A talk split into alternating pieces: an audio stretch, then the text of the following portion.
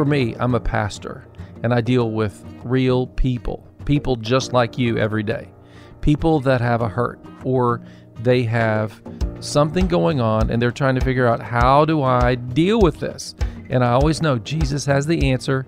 He has that next step for you. Let's open up the Word today and see what God will say specifically to you.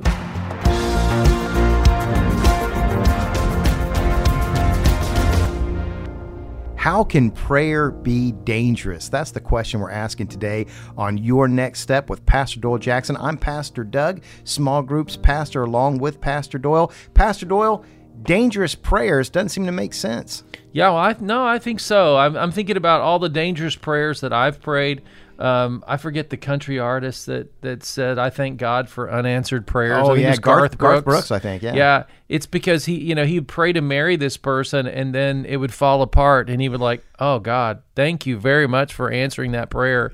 Not answering that. Not prayer. answering that. Prayer. I think there's dangerous prayers because there's there's these prayers when you and I lean into them, it changes the trajectory of our lives. Mm. I, I remember my mom and dad when they were early in their Christian faith, they made a decision to get on their knees before they went to bed at night for a long time and they prayed, Lord, don't let us waste our lives. And they're in their 80s now, and I'm watching them, and they're still praying every day. My mom and dad get up every day and they go to church. They meet with a group of friends uh, 40 to 60 people every day get together to pray wow. in corporate prayer. It's it's very much like the New Testament. And they're praying dangerous prayers all the time. They're praying that God will move in our nation, that God will move in Israel because they know that um, our lives are connected to the the literal land of the nation of Israel. And so there's some dangerous prayers out there, and that's what we're going to dive in today. Well, I'm looking forward to hearing about these, so we are just about to get to it. But before we do, we want to remind you we got a free resource for you this month. We'll give you the details here in just a couple of minutes. For now, though, let's get to this message. Pray first, dangerous prayers. Well, we're in our series and it's called Pray First, okay? Pray first is one of our core values. It's our fourth core value. This is what it means it means that we want prayer to be your first choice. We want prayer to be your gut reaction. We have this saying pray first, ask questions later. We don't want prayer to be the last choice in our list of solutions. We want God to be at the top. So that means we want to, we, we want to pray about everything in our life. We want to pray first about what's going to happen today. We're going to pray about our lives, the direction, everything about it. We want prayer to be our first gut reaction. We're going to talk about dangerous prayers. And, and I believe that this is really key. It's essential to what we need right now as a people and as a nation. I've, I've been in, uh, been in church all my life. Uh, I, have been a part of the church, and I can honestly tell you that I believe that the church in America has been in decline for some time. And, and, and along with that, you need to understand something. I love the church. I'm for the church. When I, when I came here in 1998 to be the pastor of this church, we were considered a church in the midst of mainline decline. The church, year after year, had, had lost more people than it had gained. We were down to about 110 people on a weekend at worship. We have well more than that in the room right now. We, we had it last night. We've had it this morning. We, we have uh, so many more people a part of the church. You say, well, what, what's your point? I became a pastor here in a church that was dying because I believed the church needed uh, God's love and that the church is valuable and we're for the church, all right? But at the same time, I'm telling you right now, in America, we're, we're in kind of a downward spiral as a church. And, and the reason I believe is because something has happened in our culture that, that we believe that it would be better for us if we were just quiet. That if the church would stay quiet, stand in the corner, and, and not create too much of a disturbance, it would be better off for everybody. And our culture has wanted you and I to be quiet. And, and, and in my lifetime, I've, I've seen prayer uh, taken out of schools. That's, that's the big thing a lot of people talk about. We, we talk about several other issues, but, but in the midst of that crisis, what we've seen is the world has said that we would really like to do life without God. Increasing this desire for secularism and relativism and, and, and, and just let's put God to the side. And the church has been willing to, to say that, well, we don't want to do anything to intimidate you. really, what, what's so intimidating about prayer is school. And so you and I need to grab our courage and put it on. And we need to stand a little taller and we've got to push back. We've got to begin to say, I'm glad to see that prayer is welcomed to the public square in America again, and I'm for it. It's not something that needs to happen only on Sunday morning in a church. It needs to happen. Now, that's why pray first is our core value. You've been here. Those of you have been here for years, you've known. I told you, if you walk into Walmart, you meet somebody and they share something with you, you pray for them right there in Walmart. But you can, you can stand in the aisle and say, Hey, I want to pray for you. Can we do that right now? And if you and I will, will, will take the courage of the knowledge of the living God and we share it with the world around us, it's powerful. So, Pastor, what, what do you mean by dangerous prayers? Well, see, part of the problem is this the church has so, so, I don't know, pulled back that they want to be liked by the world so much that, that, that there are certain prayers that we're unwilling to pray because if I pray that prayer, you know, it might change the course of my life. And, you know, I kind of like the way that my life is going right now, and I wouldn't want God to mess that up. Do you hear what you're saying? The idea that God could mess up your life, let's be honest. If there's somebody that's been messing up your life, it's the person in the mirror. The biggest problem in Doyle's life is Doyle. It's not Jennifer. It's not my kids. It's not the church next door, right? See, the biggest problem is when I try to take control of my life and I don't allow God to God to be the throne of my heart and my life. And so these, these four prayers that we're going to look at today, they're considered dangerous because people don't really want God to be in the lead.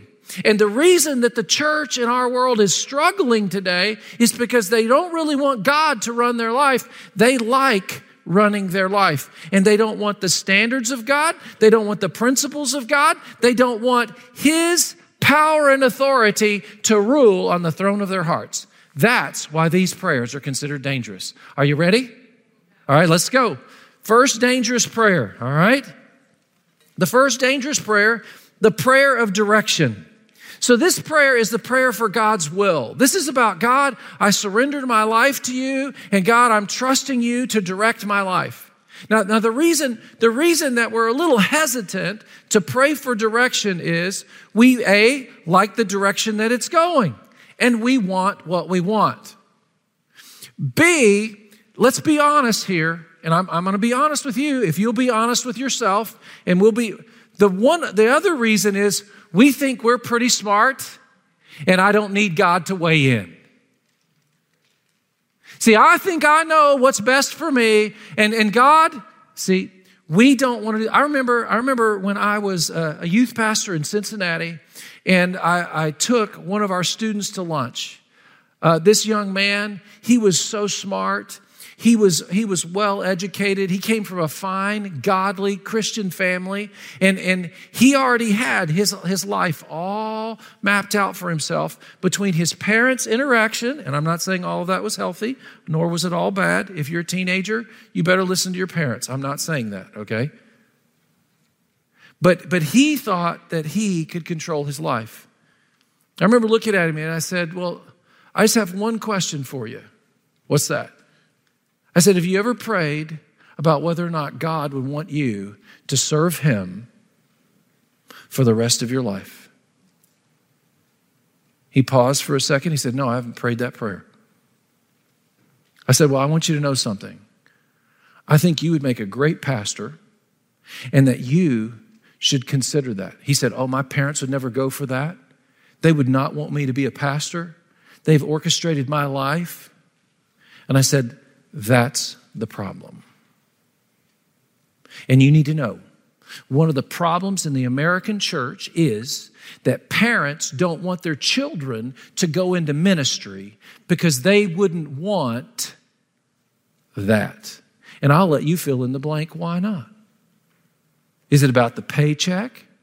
Is it, is it about the fact that they would have to identify as a Christian? You tell me why. It, used to be, it used to be in America that, that one of the highest callings that your child could come to is to serve the Lord for the rest of their lives. See, part of the reason, part of the reason that we don't ask God's direction is this. We don't want to pay the freight of having to give up what we want when we want it.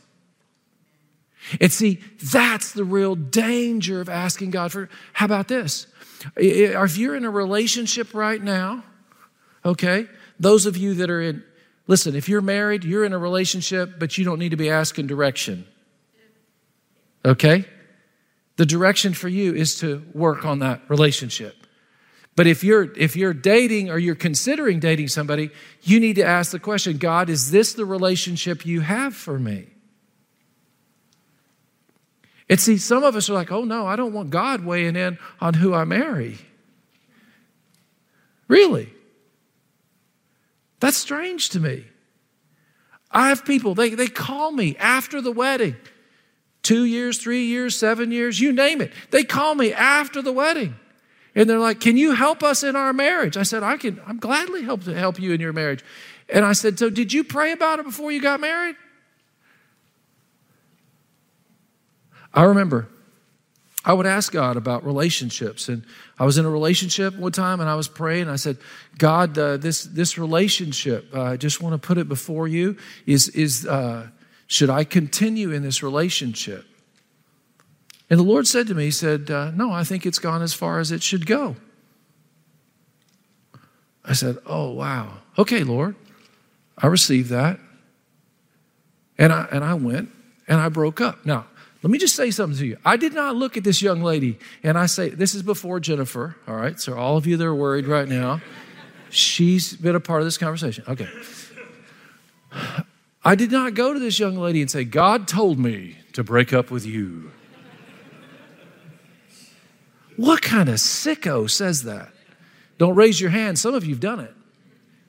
See, now let me tell you something. If somebody looked at me and said, God told me to break up with you, I would say, Thank you, Jesus, because that kind of crazy I don't want to be with for the rest of my life. right? But what you do is, you, eh, some of you right now, you're like, well, how do you how do you break up with somebody? You say, well, I want you to know you're a wonderful person, but I don't think I'm ready to continue in this relationship. Now, that is no problem. It's zero problem. It's zilch problem if you haven't done anything inappropriate in the relationship. We have more resources for you at doylejackson.com. We will be right back with more Your Next Step.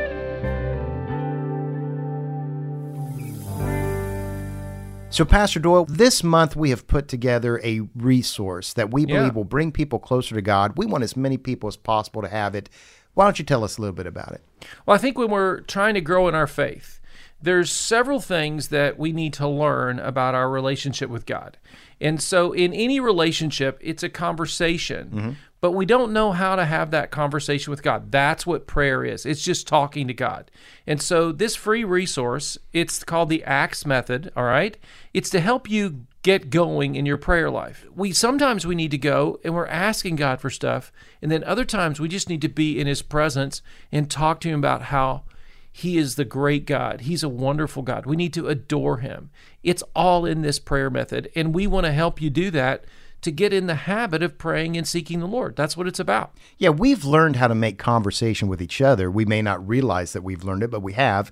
We need to learn how to make conversation with God as well. This Acts method, I picked it up early in Bible college, have used it for years and years. Yep. It really is a great way to enter into that kind of conversational prayer. Yeah, it'll encourage you because you'll begin to feel like, okay, am I covering all the bases? And we've got all four bases, and uh, you're going to get to home plate in your relationship with God. So go get the Pray First Acts Method uh, today. Yeah, we really want you to have it. It is at doylejackson.com. Give us your email. You will get access to the PDF. For the Pray First Acts Method free resource, go to doylejackson.com. Let's continue with your next step. If you've treated that person with value, but you haven't used them as your sexual partner. See, if you follow the biblical standard, you can have a relationship with somebody that be healthy, value them healthily, and you can you can end that relationship and still be their friend. You can see them at church, in the neighborhood, and guess what? Not a problem. See, direction becomes important about what job you choose. I have people, they, they, they move away, they, they, they pick jobs and they pick new homes. And, and I say, So tell me, how did that prayer look like? Oh, no, we just knew what we were supposed to do. I've never, never not prayed about where I live. I've never not prayed about what job I have. I've never not prayed about everything in my life. He, he can give me direction. I pray about crazy things, what dishwasher to buy and he provides the right one for me. Listen to David. This is, this is from 2 Samuel chapter 5. As David inquired of the Lord, Shall I go and attack the Philistines? Will you deliver them into my hands? The Lord answered him, Go, for I will surely deliver the Philistines into your hand. So David went. Notice the obedience. See, some of you are not asking for God's direction because you kind of have a gut level feeling already. Something might not be right about this, and I might have to do. See what I'm saying? You don't, but David was obedient. We're reading through the Bible, and in Abraham it says, Leave, leave where you are and go to the land I'm showing you. And he promptly obeys. One of the things I did a couple years ago when I was reading through the Bible, every time someone, God spoke to them, I underlined it and then I wrote in, this, in the margin, prompt obedience. And there is a hallmark of godly people. They expect God to direct them and they promptly obey. They don't wait six months and, like, you know, they, they know God told you to break up, and six months later, you're still in the relationship trying to figure out how to get out. Dude, can I say this? Do not be mean to the other person so they break up with you. That is not a Christian approach to break up. See what I'm saying? David is saying, God, uh, should I go into battle? Keep listening to him. He keeps asking God for direction through the process. So David inquired of the Lord, and he answered, Do not go straight up, but circle around behind them and attack them in front of the poplar trees. As soon as you hear the sound of marching in the troops of the poplar trees, move quickly, because that will mean the Lord has gone out in front of you to strike the Philistine army. See, you and I, we have to get in the habit that when we're making decisions in life that we go to God. If you want to have the best life in this world, if you will get to know the creator that designed you for life, he understands you. So the word is a part of that. And prayer then becomes a part. God, help me how to live the best life you have for me. He will direct you in that. And as you're reading through the Bible, you're going to be shocked at how many people get good direction from God. And, and this is why it becomes important to you and I as a church, all right? Now, why do people think this is dangerous? The reason they think the prayer of direction is dangerous is because it is dangerous to you having your way.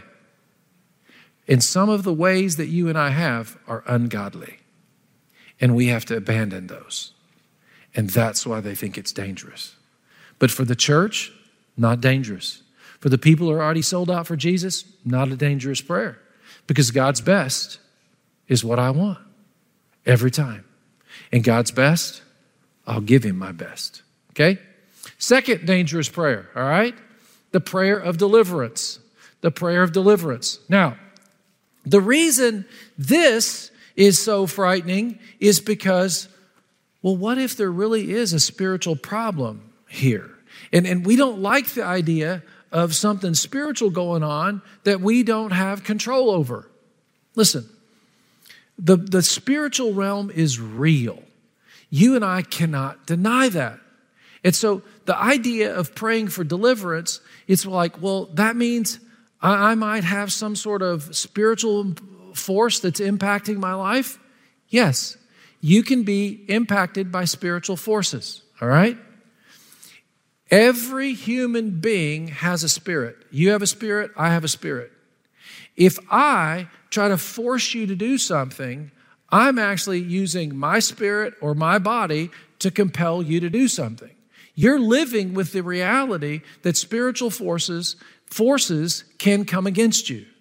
What most people don't understand is that when I or you, when we get involved with something that is ungodly, let's say you and I, and I don't want to, I don't want to imply anything, but, but let's say you and I begin to allow a sin to entertain our thoughts, and, and we begin to kind of play with that.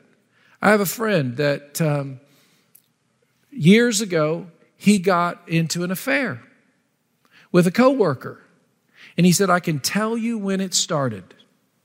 I said, "Tell me." He said she laughed at one of my jokes at work one day, and he said, as I heard her laugh, I thought, "Wow, she laughs at my jokes." I don't think my wife laughs at my jokes anymore. And he said that was the beginning of the end of my marriage. You say, well, what does that have to do with spiritual things? Well, this is what happens. When you and I begin to believe ungodly thoughts, can I say something about sin? Every, every one of us that entertains sin, we do not imagine that it would have a permanent effect on our life. We always think sin is temporary. But if you entertain sin, if you, if you allow it to have its, have its way, it's going to hang around. And this is what I've seen in my life. An ungodly approach, an unholy or a sinful approach to life is like cracking the door of your home. Open it up. You let it in. Now you may you may later say, "Now get out," you know, I, no, that's not good, and you try to shut. But what happens is every time you open that door for a sin, you're letting that in, and you're letting a spiritual force behind that sin come in.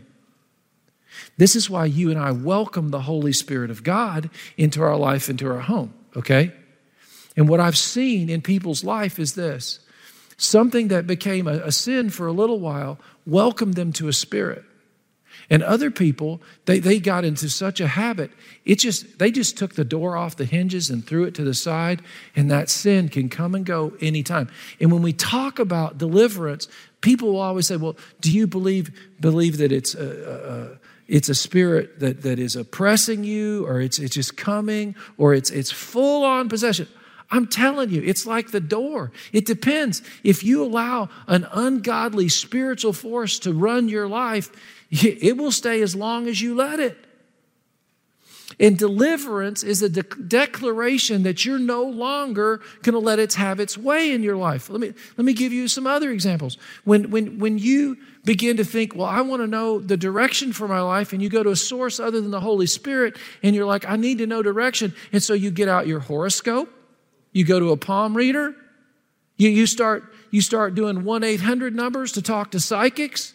You're asking a spirit other than the Holy Spirit for direction in your life. When you start looking at the stars, when you start, no, no, no, no, no, no, no, you're looking to a spirit other than the Holy Spirit. That's dangerous.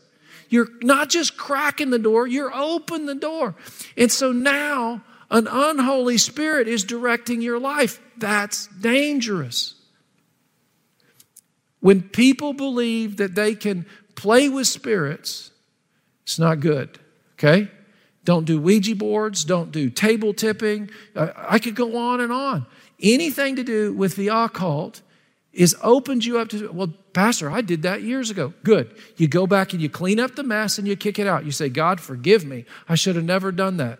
I break any curse that that would bring on my life. I break the hold of my life through the power of the blood of Jesus. God, forgive me. That was wrong. That was a sin. I declare that Jesus and your Holy Spirit are the only thing directing my life. You say, Pastor, uh, help me with this. Okay, look to Jesus. Open your Bibles, open your notes right here Matthew 8, 28 and 29.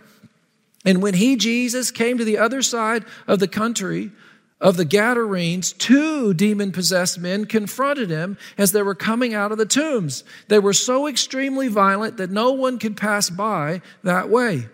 And they cried out, saying, What, what business do you have with us, Son of God? Have you come here to torment us before the time? There's, there's several things in this passage, and I, I don't have time to fully unpack it. I would like to. Number one, notice that the demons recognize God and Jesus. Number two, recognize they realize that Jesus had authority over their life. And recognize they expect God to torment them one day. You've been listening to Pray First Dangerous Prayers.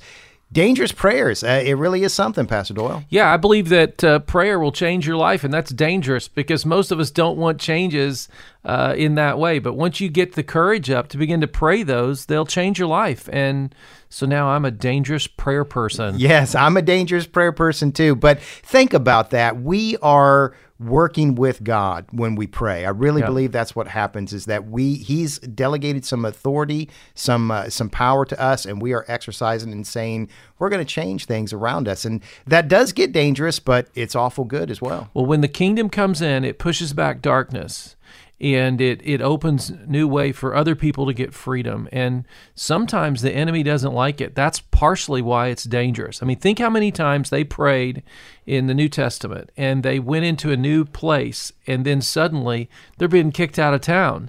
You know, when you and I say yes to God, it will sometimes increase the persecution in our life.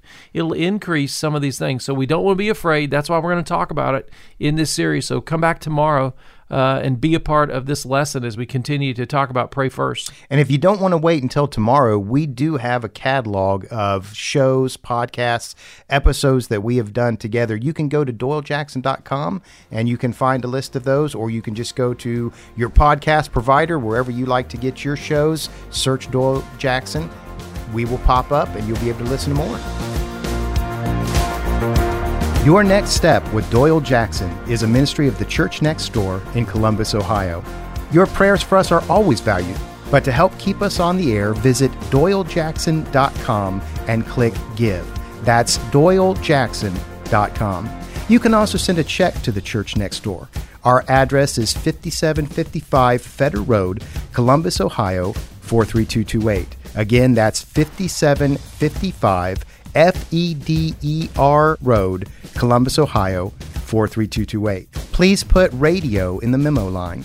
Lastly, if you need prayer or have questions, text us at 888 644 4034. That's 888 644 4034. I'm Pastor Doug, and Pastor Doyle and I would love to see you next time for your next step.